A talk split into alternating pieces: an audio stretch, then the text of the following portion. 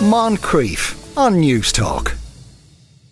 As you may know, a forthcoming Citizens' Assembly will be looking at the issue of drug use in Ireland. Of course, it's far too soon to guess what conclusions or recommendations the Assembly will come up with. But it's fair to say that there are many people in Ireland who hope this will include legalisation of some or even all of the currently illegal drugs. But not everyone agrees with this. Today, a group of doctors published a letter in the Irish Times speaking out what, what, about what they describe as an ignored crisis the use of cannabis in Ireland. One of the signatories to that letter was Brendan O'Shea, a GP in Kildare and Assistant Professor for Public Health and Primary Care in Trinity College. Good afternoon, Brendan. Good afternoon. Uh, so, could you, in terms of as you see them, the risks and the harms that are being done by cannabis, give us some idea of what that's like. There are two ways that we can look at it as doctors, and I suppose as doctors we have a particular perspective on it because we are involved uh, in the care uh, and, and in general practice we're involved in the ongoing care of people over years and decades and families and households. So we can look at it from the perspective of what we're seeing in practice and we can also look at it from the perspective of what the research is telling us internationally. Uh, and I think those two perspectives inform the letter that we felt necessary to put into the Irish Times today and thanks for highlighting it. As a family doctor, um, I think in key respects I'm fairly typical of all of my 4,000 colleagues around the country. Uh, and certainly those of us that are in communities where there's a young population, uh, all of us as GPs typically will have 10 uh, or 20 or 25 or 30 uh, young adults, usually more often uh, young men or adolescent uh, males, who are struggling significantly with ongoing mental health issues, uh, which are made markedly worse uh, by their use uh, of alcohol and cannabis. it's a real pressing issue for us in our practices. Um, it's very, very difficult for the individuals involved. Then we can look abroad to see how this has played out in other health systems and societies where the supply of cannabis has become more readily available. And what we see uh, is we simply see higher, bigger figures. We see higher numbers of people who are regular cannabis users and higher numbers of people who satisfy the criteria of significant cannabis uh, dependency disorders of one kind or another, the worst being uh, triggering episodes of psychosis. We're seeing an increase in this in our own healthcare system. Uh, so this really is why we're concerned, and this is why we're delighted that the Citizens Assembly um, is focusing on it. Um, and we're delighted there's an opportunity to explore this today on Newstalk.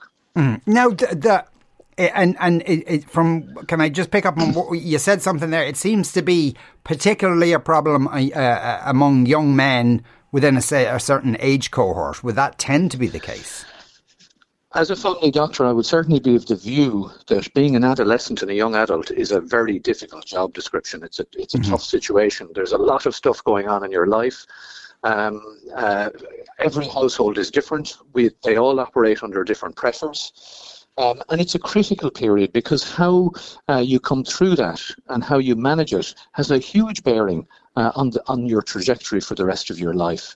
Um, in our in our own house, we would certainly have been of the view that things are too busy uh, to be mucking around with cannabis. Uh, children, adolescents, adolescents particularly, uh, who fall into a regular uh, or intermittent uh, habit of cannabis use. in my view, their achievement trajectories are likely to be t- tailored downwards, and a significant proportion of them run into serious difficulties. Yes. Okay. And and it, it, typically, honest, I can't. One can't be typical. Are, are, uh, would they be people who perhaps had some sort of predisposition to a mental health issue that was made immeasurably worse by the use of cannabis, or is it just the use of cannabis by itself? I'd have to say that all of us have a predisposition to mental health issues. It would mm-hmm. be rather foolish to consider otherwise. Right. And and I think that's an important uh, perspective to take on this. And many listeners out there will be the delighted possessors of adolescents in their households, or will be parents. And we can all understand that there are times when things go reasonably well, and maybe intermittent cannabis use against those periods doesn't appear to be much of an issue. But then we also see periods where there is a high level of anxiety or uncertainty over any of the usual things issues relating to sexuality, social acceptance. This is, my God, there's uh, 55,000 people out there stressed about exams. And it's in that context uh, that a habit can rapidly accelerate, um, that a crisis can develop, uh, an acute psychotic episode, and following that, people are, are never, in key respects, quite the same in many instances. Mm. And, and, and so, you say, so, in the, say in the letter, in, in that age cohort, the problem is more severe than alcohol. Uh, that is the evidence. Um, and again, that is particularly evidence from societies where supply of cannabis has been opened up and where acquisition of cannabis has been liberalised and made more more easy. Now, one other perspective I would have to take on this is we're the doctors.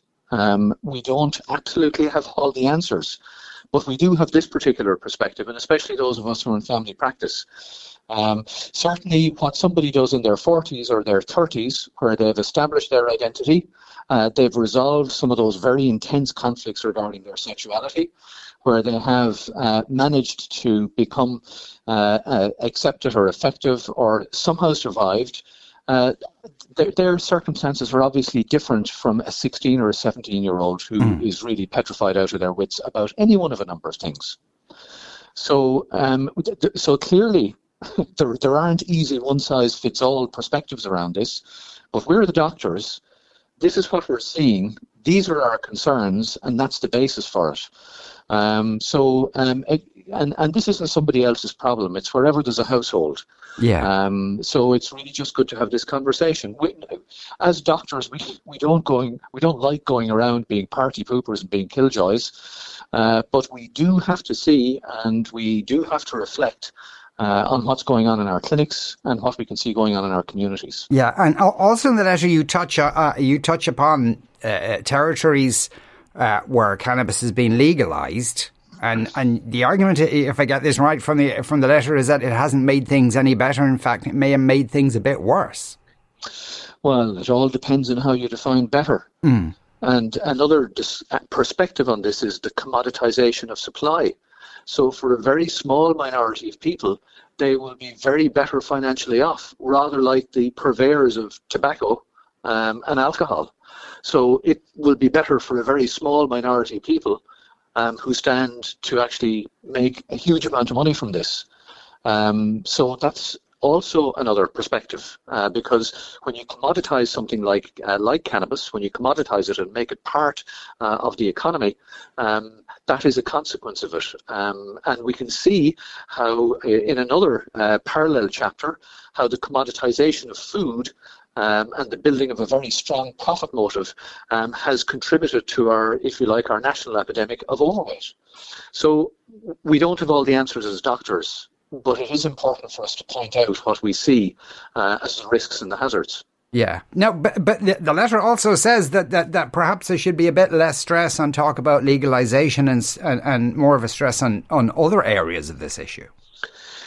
Our legal colleagues clearly don't have all the answers. I, I, am not certain we could point to a society where they've got this absolutely right. Mm.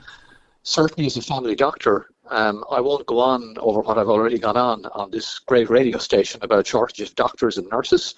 Um, if we had more uh, doctor time with patients, especially if we had more practice nurse time and, and counselling time with adolescents in community clinics, uh, we believe almost certainly that we could significantly have a positive impact on this issue.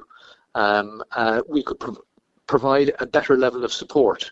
Um, in a way that would be meaningful and would be helpful, I think, and probably appreciated by parents and most importantly by the adolescents. But we are actually, for the most part, locked in to six and ten minute consultations uh, with a huge amount of, of, work to get done, constantly sifting for serious acute illness in practice, uh, identifying it in a timely manner, uh, and our ability to make time available uh, for more rational uh, humane care is very limited. So we're in favour of that. We're not looking uh, for more money for doctors. We're looking for more money for some more doctors, a good deal more general practice nurses, and absolutely more talking therapists who are accessible in the community, mm. not at the end of a child and adolescent mental health services psychiatry waiting list. Yeah. That's what we're looking for. Yeah. So, so uh, uh, then, as a position, the the twenty view, are are you taking a position on the possible legalization, and you know somehow um, the control of these substances and regulating well, them? Well, I, I, don't think you can take a more exposed position than a, a, a, leading letter in the Irish Times and prime time with Sean Moncrieff on Newstalk. Answer the question, we absolutely are. And uh, many of us are increasingly of the view uh, that it's not all right for us really to spend all our time in our consulting rooms. Uh, these are important issues. Mm. They relate to public health. They impact dreadfully on significant numbers of individuals.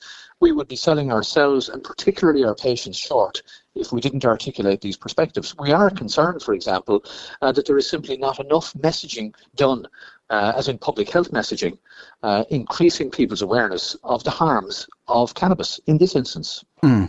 I, I, interviewed actually a fella last week. He was he, he was an undercover um, uh, policeman for 14 years, and you know he would infiltrate drugs gangs. This was in the UK. And he was saying that he like he'd spend six months infiltrating a gang, and they'd, they'd line up all the people to arrest, and then they'd arrest all the people, and within two hours the drugs would be back on the street. So, and certainly his position seemed to be that. Uh, just you know, the war against drugs is unwinnable. The drugs will be there one way or the other. Someone's going to be making money out of it one way or the other. So maybe is it the lesser of two evils? to somehow control these and have the state control these things. Have warnings on cannabis, such as you know, as you have alcohol levels on, you know, warnings on alcohol bottles. I think at a time like this, where Irish society is looking at itself and has come through the catharsis of the pandemic and lockdown, uh, the housing crisis, uh, a huge influx of uh, refugees fleeing desperate circumstances, I think it's absolutely appropriate to look at that also. And we're really pleased that the Citizens Assembly is going to spend a significant block of time. Citizens Assemblies have been very good uh, for dealing with ethically complex issues that don't have uh, quick black and white answers. Uh, we're really not for punishing people. Um, we're very skeptical about people who want to profit out of other people's miseries. Um, we are absolutely calling for just a little bit more investment uh, on the health system side. And then there's the third uh, thing, which is not one of the lesser of the two evils. It's the third thing, which is, is really where do we want our society going? Do we want people uh, to forever be on these treadmills where parents and children and adolescents don't have adequate time to talk and be with each other? Uh, do we want schools uh, that are completely locked in uh, to a points race, which is designed for the third of, of people who go to college? Um, many of us would feel that really we need to invest in those changes that will produce that kind of a society mm. and that in the longer term that that is the answer um, as a family doctor i just can't accept that more cannabis really is a serious answer to any of the important issues uh, that are encountered by households in our practice. Yeah, well, I don't. From what you from that sentence, Brendan, you've brought in a whole range of other issues. This isn't just about cannabis; it's about, as you say, the shape of our society. Certainly, persecuting users of small amounts of cannabis and criminalizing that aspect of it is almost certainly a waste of everybody's time and particularly resources. Uh, opening the door to large, well organized commercial interests to massively profit, uh, which they will do mm. um, if we have uh, an increase in supply, as they did in California, for example. That's absolutely not part of the solution either, as I would see it as a family doctor. Brendan, or, or, as a, or as a parent. Yeah, Brendan, thanks a million for speaking with us today. That was uh, Dr. Brendan O'Shea there, family doctor in Kildare and assistant professor for public health uh, in Trinity College. Moncrieff, weekdays at 2 p.m. on Newstalk.